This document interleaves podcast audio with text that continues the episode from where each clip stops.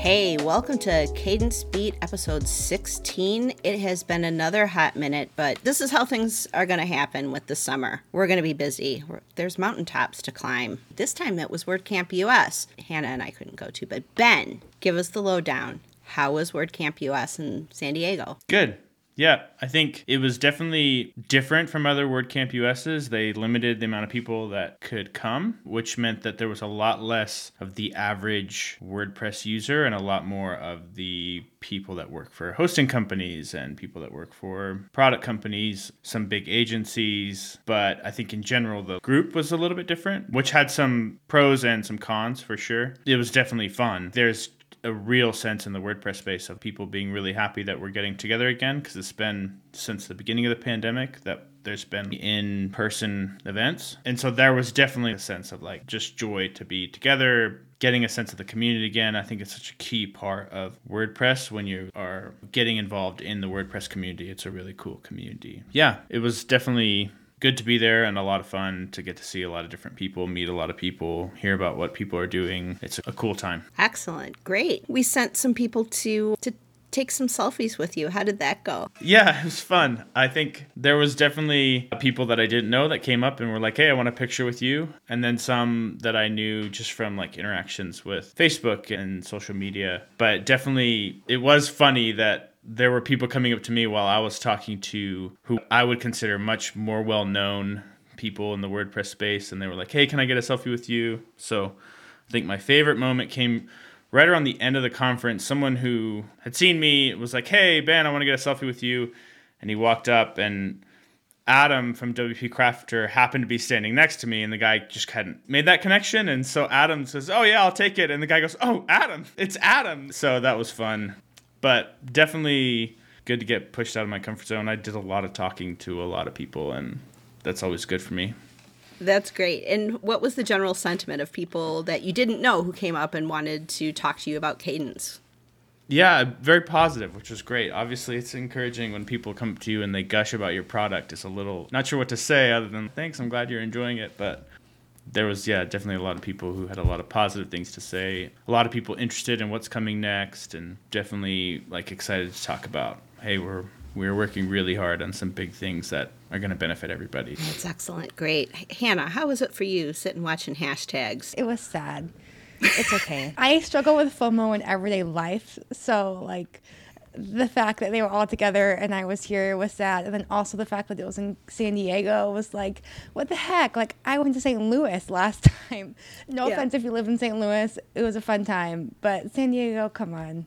That's okay. I'm glad it was fun. We'll make it. We'll be at the next one. I hear, though, we didn't miss out at all on the after party. Like, our after party at the last one in Saint Louis was way better than this after party. Ben, is that true? Yes, that is absolutely true. I'm Yeah, not to diss any of the organizers, all that they had to work with and what limitations and everything else, but this after party was not what I would consider to be a highlight. We just had drinks on the lawn, so it was fine. More talking with people, but not quite um, the city museum experience. Not quite the city museum that Saint Louis had. Yeah, that was so memorable. Wow. Yeah, they announced the next one is in Maryland, outside of D C. Right outside of Baltimore? Or D C? I think D C. Okay. Interesting. That'll be fun. They've got to be able to find something fun for an after party around there. One would think. Let's hope. Yeah.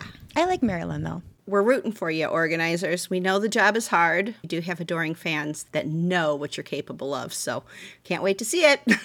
That'll be fun. And I think it's in, what, August of twenty twenty-three, so yep. It'll be a late summer type of thing, so a vacation.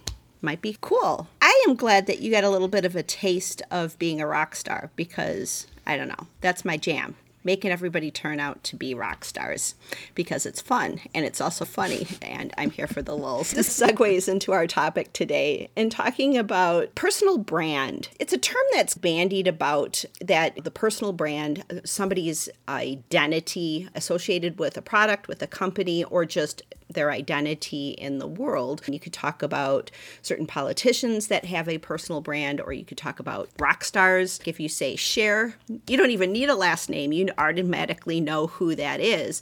So the idea of a personal brand, but I wanted to talk about it in the context of maybe our world in terms of WordPress or selling software or helping people do better with websites. There's a lot of people in this industry. A lot of our customers are people who help other people with their websites. So I wanted to talk about it in the context of our world. What is a personal brand and how important is it? There's a definition online for what a personal brand is, and I think it's a good starting point. Personal branding is the conscious and intentional effort to create and influence public perception of an individual by positioning themselves as an authority in a specific space. And so I think what co- that comes down to is you're trying to influence a specific space as an authority to help solve people's problems. I think just even starting there and being like, okay, so understanding that's what defines a personal brand,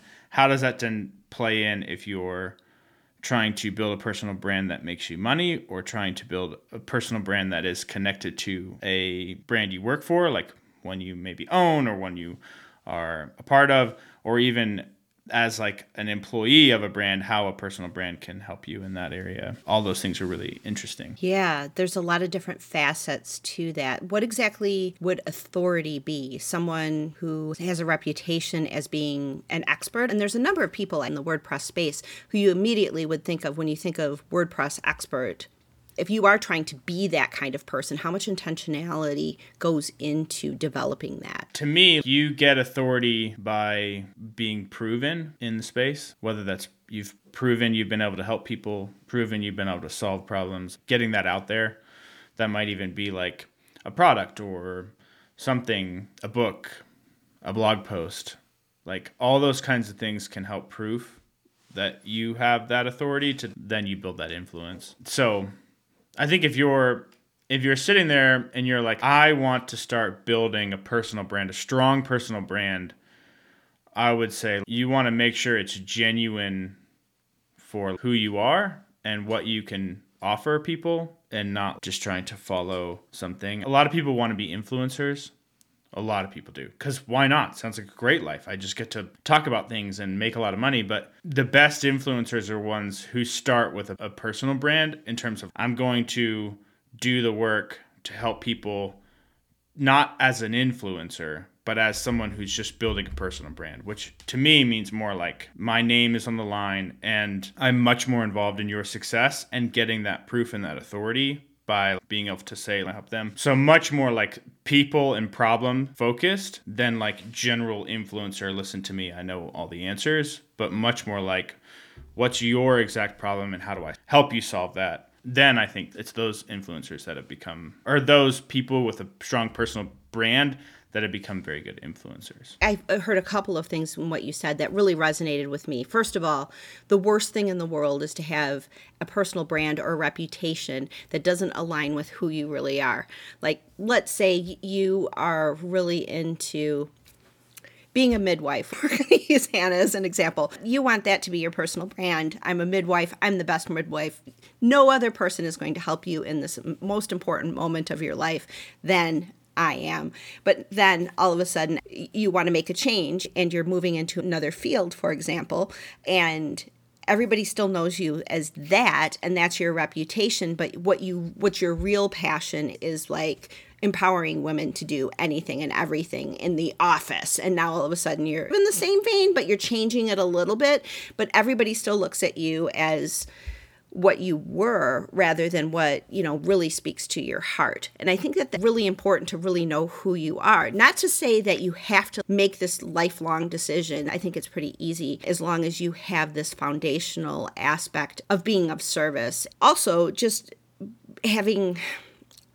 There's a lot of, I think, influencers out there that you can see through what they're doing. Maybe, especially I've seen in the internet marketing world, a lot of people who are helping you get rich quick, but have they gotten rich? You know what I mean? There's, they're t- talking the talk, but they haven't really walked it. They haven't really done it. And it just rings very hollow. Have you seen people like that? I think examples that I see, even going back to midwifery, are like even students who have so little experience being a real midwife, and yet they're posting these things. Of course, they're they're good things and they're inspirational and all that, but I'm like, oh, but you don't have the experience behind it to really give you that that power and that credit that it deserves. And I think that's true of a lot of things. Like, and I tend to be more critical too. So if I know that somebody hasn't lived up to something that they're walking, then I'm like, oof, like just don't post that. And I'm actually so weary of posting myself because I'm like, oh, I don't want to say something out of line when like other people have way more experience than I do. And of course there are times where it's, you have to just take your experience and be confident with it and be like, look, this is what I know. But then there are times too where it's like, you actually need to just be humble and step back and, and just be where you are instead of trying to be what you're not. So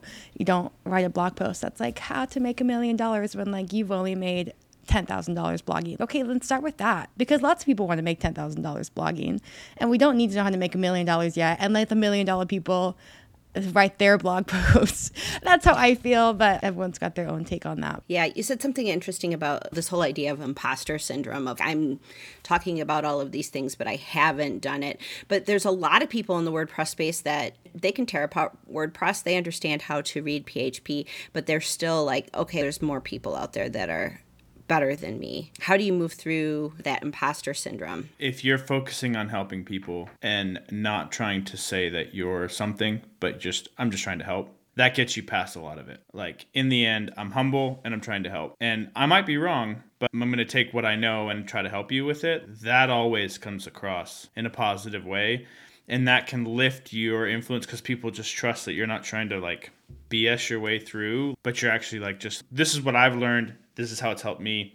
Let me see if I can help you. Instead of coming at it like, I know the ultimate answer, and if you don't listen to me, you're never going to succeed. I think, yeah, you can get through it that way. Something I've heard someone say is, help the person you were yesterday. For example, I've cleaned at least two thousand hacked sites. There's somebody out there, there's somebody in post status just yesterday who's dealing with a hack, and it's, okay, how do I be of service? I know exactly what's going on here, and how do I be of service? Because this is the person I was yesterday dealing with all of these kinds of things. Am I going to go try to help somebody? Let's say their computer is completely hacked. Do I have a lot of experience doing that? No, I'm not going to go out there and put myself as the expert of doing that. But I think the general rule of help the person who you were yesterday, because there yeah. is always going to be somebody. Find the person that is where you were before and help them reach where yeah. you are now.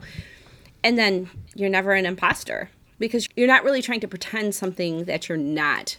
So definitely that whole adage of just being helpful and where can I be of service today builds a reputation, and it'll start building your confidence too. When you are trying to build a personal brand, there's definitely this fear of I have to put myself out there. How am I going to put myself out there? Here's my goal. And say your goal is five hundred thousand people following you on YouTube, and you've got five hundred thousand subscribers and people bringing you brand deals left and right. Maybe that's your goal. You're going to have to start with five people subscribing to you on YouTube, and then fifty mm-hmm, people, yeah. and then five hundred. And so th- there's going to be a progression that happens there. You're never going to go from zero to five hundred thousand. I don't know. Yeah. I, maybe there's some people who go like completely and total viral, but I don't think people have control mm-hmm. over. You can't pr- predict what's going to be viral. But if you see somebody who's consistently doing the work and consistently being of service, you tend to see someone who finds success because they create that track record of a reputation of how can I help you get to where yeah. I where I am. And then you find the people who are ahead of you who are at that five hundred thousand level, and find ways of modeling them so that you can reach where they're at. There's I always wonder what it's going what it's like like when you hit that pinnacle, when you hit that peak of this is I don't know what to do now, because I always mm-hmm. think of something else. But I think of like Mister Beast on YouTube. Obviously, he's huge. He's got like hamburgers now. Like every time I look at him, he's doing something else. He's always inventing something else to do, though. He's always creating a new challenge for himself. So I don't know that there's ever like this, I'm done. I'm an influencer. Like, yeah, I don't think there should be. Yeah. Yeah. I don't think there there ever should be a like, oh, I'm finished. There should always be something that we're working towards, and there should always be a humility that we're walking in. There's always things we don't know. Like, we're never fully experts, even though we may have expert status. It's you can't walk with that kind of identity, because then you lose your humility and no one wants to listen to you. But yeah, there should always be higher mountaintops that we're going towards. There is, except until you climb Everest and then you're done. Then what do you do? I guess so. Try to do it faster. Then you retire, move to the beach. I think something else to throw out there for personal brand and th- those who are on the track to become an influencer. Like, I think we should probably step back and talk about other personal brands, but real quick on that, you want to stay very clear on what you can help with. I see this sometimes where people will put out all their content, let's say their videos, their blog posts on a specific topic. That's where they started. That's where they have some experience, some expertise, and they're not getting the traction they thought they'd get with like people. And so then they start creating content to try to open up their potential target audience, which generally doesn't work. When you start getting real, real wide with who your target audience is, you're not talking to anyone. And so I would just say, even though you're like not growing as fast as you want to be growing and all that stuff, double down on being somewhat niche or at least focused in what it is that you are trying to, where you're supposed to have authority. Make your content better. Work on making it more helpful